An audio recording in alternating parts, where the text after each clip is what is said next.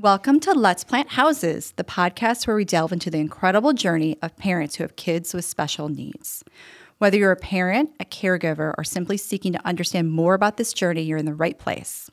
So today, I have Lisa joining me as a guest on Let's Plant Houses. So thank you so much for being here. Thanks for having me. Um, before we get started, I did want to say how honored I am um, that you're here today sharing your story with me. So, for our listeners, today we're going to hear about you, your family, and your daughter Shay, who sadly passed away four years ago.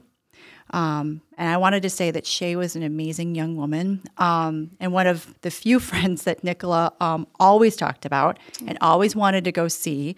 And she really loved her time with her, and sometimes she still talks about her. So, um, Lisa, thank you so much for being here to talk about Shay, to talk about her incredible life, and to talk about the inspiring work you're doing in the community. So, again, I just want to say I'm so honored that you're here. Thank you. So, um, so Lisa, would you mind just telling the listeners a little bit about your family? Um, my family, I had two daughters. I have Shay and a younger daughter, um, who thankfully is healthy and still alive. I'm remarried to a great guy. Life is definitely um, I don't know what the right word is. Smoothing out, easing mm-hmm. up. I, it's better than it's been in a long time. That's great. Yeah. Yeah. Um, so thank you so much for sharing that start. Um, so what was life like when Shay was born? When Shay was born, we had no idea there was anything wrong with her. Mm-hmm. So I went into labor five weeks early, had her. She wasn't breathing when she was born. Mm. They immediately intubated her and took her to the NICU. And they thought, oh, her lungs just weren't developed. Right. Okay, so they gave surfactant, and that didn't help.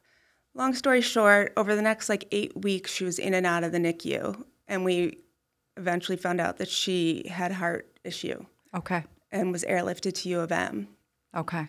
And so she had heart surgery. And then still, we didn't know that she had um, a really rare heart defect that a heart transplant was the only thing that would help. Wow. And this was like at four weeks old or? It was about nine, between nine and 12 weeks. Wow. Okay. And so she had a transplant mm-hmm. that young? She was four months. Wow. Okay. So, um, so I'm guessing that your lives were a lot different than you thought. Oh boy, yes. Yeah. And yeah. Oh, go ahead. There were no music classes and, you know, mm-hmm. mommy and me and Gymboree. It was just sitting bedside at a hospital for five straight months. Wow. You know, and it's, it definitely was trying. Yeah. So when you eventually brought Shay home, um, what kind of supports did you need to have in place? So honestly, we didn't know. Yeah, of course not. And it, we were just obviously so excited to bring her home and be like done with that part. Mm-hmm. Thank God my parents are extremely supportive because when Shay came home from the hospital, she was on 17 different medications. Oh my gosh. And they were all liquid because she got them in a G tube. Oh my gosh. So okay. all I could think of was like, I'm going to spend the better half of my life just drawing up medications. Mm-hmm. Thank goodness my dad found someone at the pharmacy at the hospital he works at, and she ended up taking that over for me and she drew up and labeled every medication of Shay's from probably six months to maybe eight years old. Wow. Um, until she was on less meds, and so it wasn't as you know hard to do, and th- the doses were higher, so I could actually see mm-hmm. the syringe. Right. Um, but without that, I don't. I I just probably would have had no other life other than medications. Right. So did she start school like on like at the same time as a as a child would typically start school? She she started early on. I want to say it was probably earlier than like a typical child because it was preschool. Yep. Um. Yeah, she did preschool. Okay. And then um, we switched schools. She went to preschool again. Yep. and then um, we we did some redos on schools too. Yeah. But you know what? She loves school, and I was so thankful for that. What'd she love about it? She loved her friends. She loved the teachers. She loved the parapros. She loved anyone that said her name. I mean, she just, excuse me, the principal, whoever. I mean, she had no fear, and she just would talk to anyone. So she so she was no so she was kind of like the mayor of the school. I would say that's a really good description. Everyone knew Shay. That's amazing. Um, and so, what else did she love to do besides go to school? Um, she loved hanging out with her grandparents. Mm-hmm. She liked music class. We did um, at Far Conservatory. Oh, yeah, we did music. That's a great program. It's a really good. Program. What did she like at Far Conservatory? do you remember what she took? It's okay if you don't remember. I think it was just Like the random singing? instruments and singing. Oh, nice. Okay. And then she liked like merry-go-rounds. Like she was one of those like for that input, that Yep. spinning input. Sensory she could go on it 18, 20 times in a row. Oh and like thankfully eventually she got old enough where she would sit on it without me because like my stomach did not handle that quite as well as she did. Yeah, that just thinking about that makes my stomach upset. exactly. I used to beg other people to please go on it with her. But no, she loved she just was a happy kid for the most part. Right. So she really had like this zest for life. She did. She just had some medical complications that made that a little trickier. Correct. Okay. But you know, she went through so much, and every time, I, like in my head, I would be like, "Oh God, she's not." And sure enough, she was strong like an ox, and she came back from that too. You know, Right. it's it took me longer to recover, I think, from most things than it did her, mm-hmm. because I mean, I understood where what was going on and where it was going. Right. But no, she was. I mean, she was just a happy kid. Well, just simply being the role of the caregiver is a lot. Oh, by God, yes. Because even when she's not awake or she's not with you, you're you're thinking about her, Right. And thinking about what's next and Right. anticipating the needs. So that's a lot too. And then trips up to Ann Arbor. I mean, at the beginning, we were probably going oh. At least twice a week to Oh different gosh. doctors and getting blood drawn. And you know, obviously, as the time went on, it you know faded out. But we were Yep. still probably up there once a month at least. it's still a lot. Yeah, and it's you never knew if she was going to be happy in the car on the way there or not Mm-hmm. happy. So it, it was hard. Right. You know, it's hard to drive on the expressway and entertain your kid that doesn't want to be in the car. Right. Because now, did did she she she had like a medical, um, like the the complicated medical piece of that? Did she also have autism or no? They called it autism like Okay. symptom, or, you know, she had a lot of similarities to the kids with autism, but she definitely she had a big brain bleed.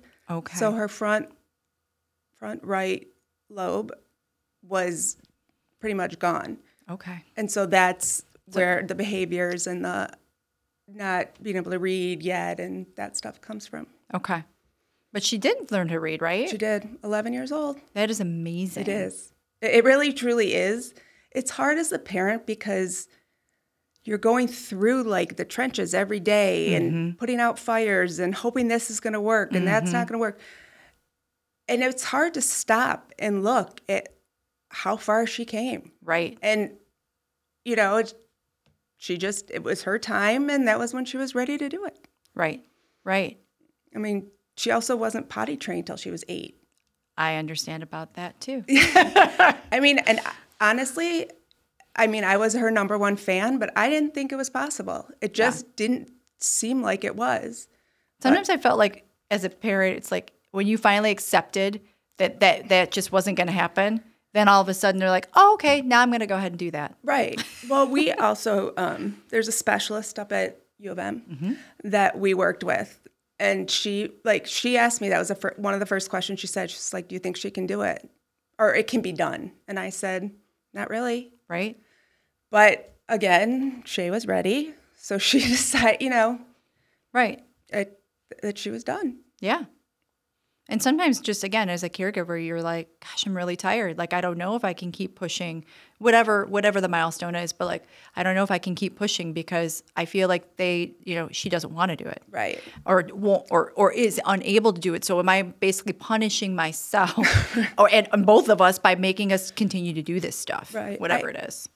Thankfully, thankfully nothing. I mean, I had gone back to work two days a week, mm-hmm. so I had help at home. Yep. And I always had them focus on whatever it was we were learning, trying, Yeah. doing, because I knew that an outside person would have way more success than someone who's emotionally involved. Yep. And so caregivers, you know, were amazing. I could there's I couldn't have done it by myself. There's just no way. Yeah.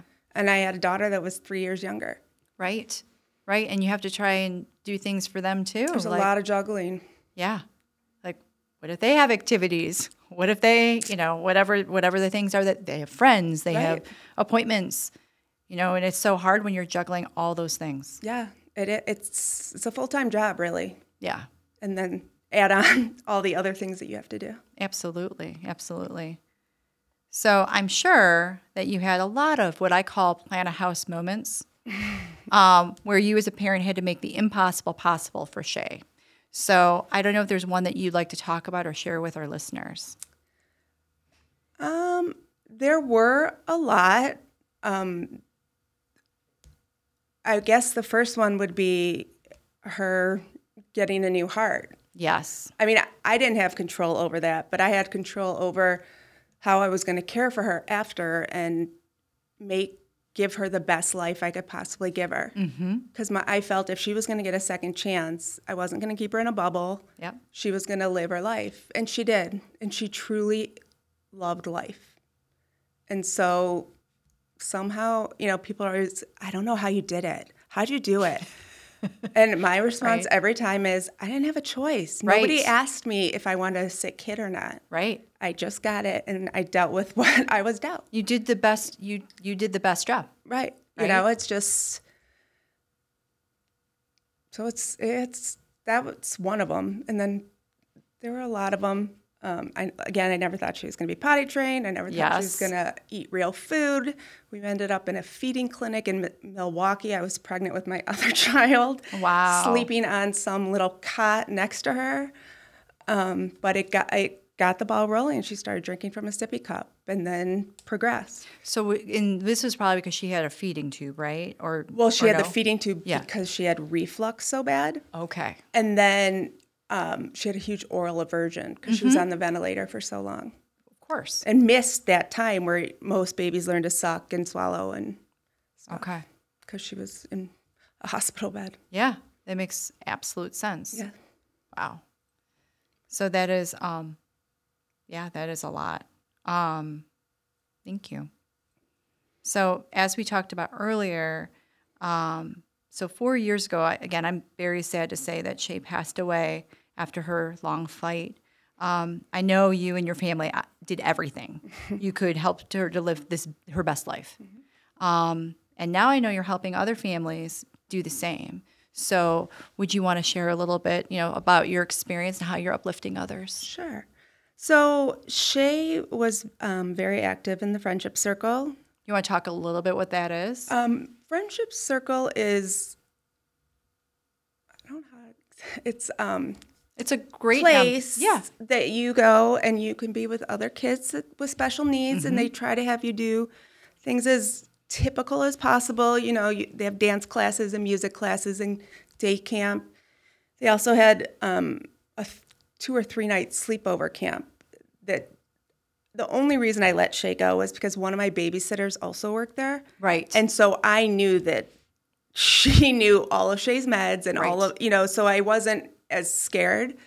And Shay loved it. She did it, I think, three years in a row before she passed away. Mm-hmm. And so when she passed away, we started a fund at Friendship Circle called Shay Sends a Kid to Camp.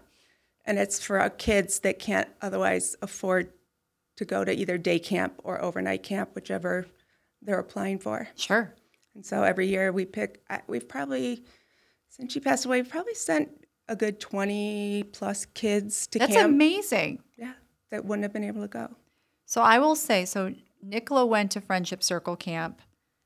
This is probably a couple summer. It was a couple summers ago. And you and I talked. I think we ran think into each so. other. We talked about it. Yeah. And she had a really great time. Um, and I'm gonna say because because it's so amazing what you're this gift that you're giving to the kids to be able to go who couldn't always also go. But as you know, as parents, it is a gift to the parents too. It is a Oh. gift to the family to a have those se- just those few days because often a lot of us aren't eligible for respite or we can't find caregivers, um, especially after COVID. There's just like not a lot of people um, that want to do that kind of work, and it's really hard. And so, um, being able, it's it is a beautiful gift that you are giving families. Thank you. Friendship Circle is a beautiful gift, also. Yes, That obviously, yes, we help them to help other kids, but what they do for kids with special needs is just amazing. yeah. Their town. I, I don't know if anybody's been to their town, but they have this whole entire town that they have built within the friendship circle. So it simulates um, like the real world experience. Right. So like a movie theater. Yes. So if kids have aversions, like there's a dentist office, there's a pet shop, there's what you said, a movie theater, and there's all these cool experiences so that kids can really um, understand in a safe place, like you know what it's like, so that way they can learn to like hopefully overcome some of their sensory issues or whatever. Again, the- Function in society. yes, yes, and Nicola loved that place. it, uh, yeah, and they also have um, Soul Studio now. I don't know if Oh, Nicola did it. It's um, the adult version of Friendship Circle. I mean, that's like the short of it. yeah. Kids go there and they do art, whatever art they choose to do. Okay. Um, there's support. You know, they all have buddies. Mm-hmm. Um, and they also, in addition to that, they also can go to overnight camp for the couple days. Oh, that's great. So I never had to deal with having an adult child Mm-hmm. with special needs, but I can only imagine how it just probably gets more difficult. So it's just amazing that these they start these things and they just take off. Right. It's just great support. I think the other thing um, that they have as well is they have a bake shop. I think that was a Yeah. or baking program, right? Yes, Dakota bread. Yeah, and I think that started a couple of years ago, Mm-hmm. and um, I I've only heard great things. I mean, Nicola did try Oh, to did do the training. It didn't quite work out for us, but um, but I do know a lot of um, families have benefited from their kids going through that program as well. And it, it's just such a great, I, you know, it's things that most people wouldn't think about. That as a parent of a child with special needs, like, you know, anything to help them grow, learn, be out of the house for an hour, Yeah. what, whatever it is, they were always, you know, entertained or, you know, with someone or, you know, so it, it was just always positive information or a positive experience. Well, by doing these adult programs too, you're extending their ability to. So, so let me back up. As you know, a lot of the kids once they age out at 26, they lose a lot of their structure and they're just built-in relationships. Right? They're seeing these friends all the time. Um, they're seeing just teachers, whatever, whomever those folks are that they have relationships with. And by having these adult programs, you're helping them again to build that infrastructure when the schools are gone, so they can have a meaningful life. Of course, you want relationships are like the most valuable thing for us as human beings. And for them to be able to still have that regular interaction with the community is incredible. I couldn't agree more. And it takes a special person to volunteer there Yeah. or, you know, to work there, whatever it is. And that's the amazing part to me is they always found amazing or continue to amazing people to work with mm-hmm. kids and adults with special needs. That is really cool. And it is, you're right. It's just like, it's, it's incredible they're able to do that. Yeah. Um, so I know that you are also, I know this isn't directly like related to special needs, but you've also been doing some work with another organization. Um, is it the Gary Burnstein Clinic? I did volunteer there for a while. I wasn't, um, I thought I was done working as a nurse. I thought I was retiring. And so I worked there for about a year and a half, Wow. Just as a volunteer. It was an unbelievable experience. The Gary Burnstein Clinic is for people without insurance. Um, they have a dental part and a medical. And where's it located? It is off of Woodward, just past St. Joe's. Okay. So is that in Pontiac? Mm-hmm. Okay. And um, it just was a very, very positive experience for me. You know, to be able to help people that ordinarily I probably wouldn't see in my practice, but Yep. you know, and it's it's just a whole different way of living. Yeah. you know, and so I learned a lot. And then I decided to go back to work. and so I can only So you're out of retirement. I right. I came out of retirement and um, I just worked part time, and I just couldn't juggle all of it. Yeah. But I also um, was volunteering with JARC, Oh, which um, again, probably tell folks a little bit yeah. JARC is. I always forget what It's okay if you don't know the acronym. um, it's group homes for adults with special needs. okay. the one that I volunteered at, um, they had, I don't know if they had 24 hour care, but Mm-hmm. they had whatever the people that lived in the house needed. Yep. And so, you know, they try and put them with the best fit of other women that, you know, they'll get along with or Yeah, that like- like the right same age group Right. or- yeah. Right. It's not like a 21 year old and a 60 year old. Right. You know, they're more similar. Mm-hmm. And that, again, that's a special person that, Yeah. I mean, to be there all day and you just don't know what's coming your way. Yeah. So, Yeah, it's a it's an incredible organization, and I mean, we looked at that one at one point, but they're pretty um because they're because they are so good. They're I believe they're full. Yeah, yeah. I imagine they probably are. Yeah. I don't, I think they have, they have a, like 22 or 23 houses. It's just a struggle right now, generally speaking, for caregiving. Just um, th- it's just really hard to find, like you said, find those special people. Um, the wages are not that high, and that's not a, That's- that's not a JARC thing. That is No, just that's, a, a serious problem. yeah, it's a federal government, um, you know, issue. Right. It's at that level, um, and so and they require a lot of training. So I mean, you're you're, you're basically saying like we're going to pay you, I don't know, sixteen to twenty one dollars an hour. You may or may not get health benefits. You're going to go through all this training, and you're going to be working with some of the most vulnerable people. So that's that's really tricky. That's why it makes it really complicated. I think Absolutely. for um, housing, even though there's a huge need. So but it's great that you're able to like spend some time there because I'm sure that they are grateful Yeah. um, to have you. it's just a very special experience. You know, it's for them it's the same thing over and over and over. And then you have like one day where someone else smiling comes in and it's mm-hmm. like it's just uplifting for them. Yeah. You know, even if you're there for 20 minutes, it's just diversion that they wouldn't ordinarily get. Yeah, that's amazing. So, I guess the last question I have for you today, Lisa, and we can still keep talking, of course, is for families new on this journey. I say journey just generally speaking, because now you're talking about your personal experience. You've got all this beautiful volunteer work, so you're, you're seeing other families. But based on your lived experience, um, what advice might you give families? My advice would be um, start as young as you can um, with therapies like physical therapy, occupational therapy, speech therapy. Um, do it as many times a week as you can. Yep. And there are so many opportunities out there that weren't even there when Shay was alive Right? that are there now, like for kids to, you know, Special Olympics, there's bowling, there's all kinds of stuff that they can partake in that helps them learn to grow. Right? And I think the other big thing is, as we all know, it's it's very upsetting sometimes when your child isn't typical, Right. doesn't fit in with the others. But I realized with Shay that she had so much to teach me mm-hmm. that once I relaxed a little mm-hmm. and could take that stuff in, it, it, it was truly amazing. I mean, just her will to live and her, she never gave up on anything. And Right. she, you know, she just loved people and she had an infectious smile. And, you know, like it, that's stuff that you don't learn as a parent unless you stop and, for lack of a better term, smell the roses, Right? Because you don't want to miss that. right? Yeah. That's beautiful. Thank you. Thank you. So, um, I guess at this point, I'm just gonna say say thank you so much for being a guest today.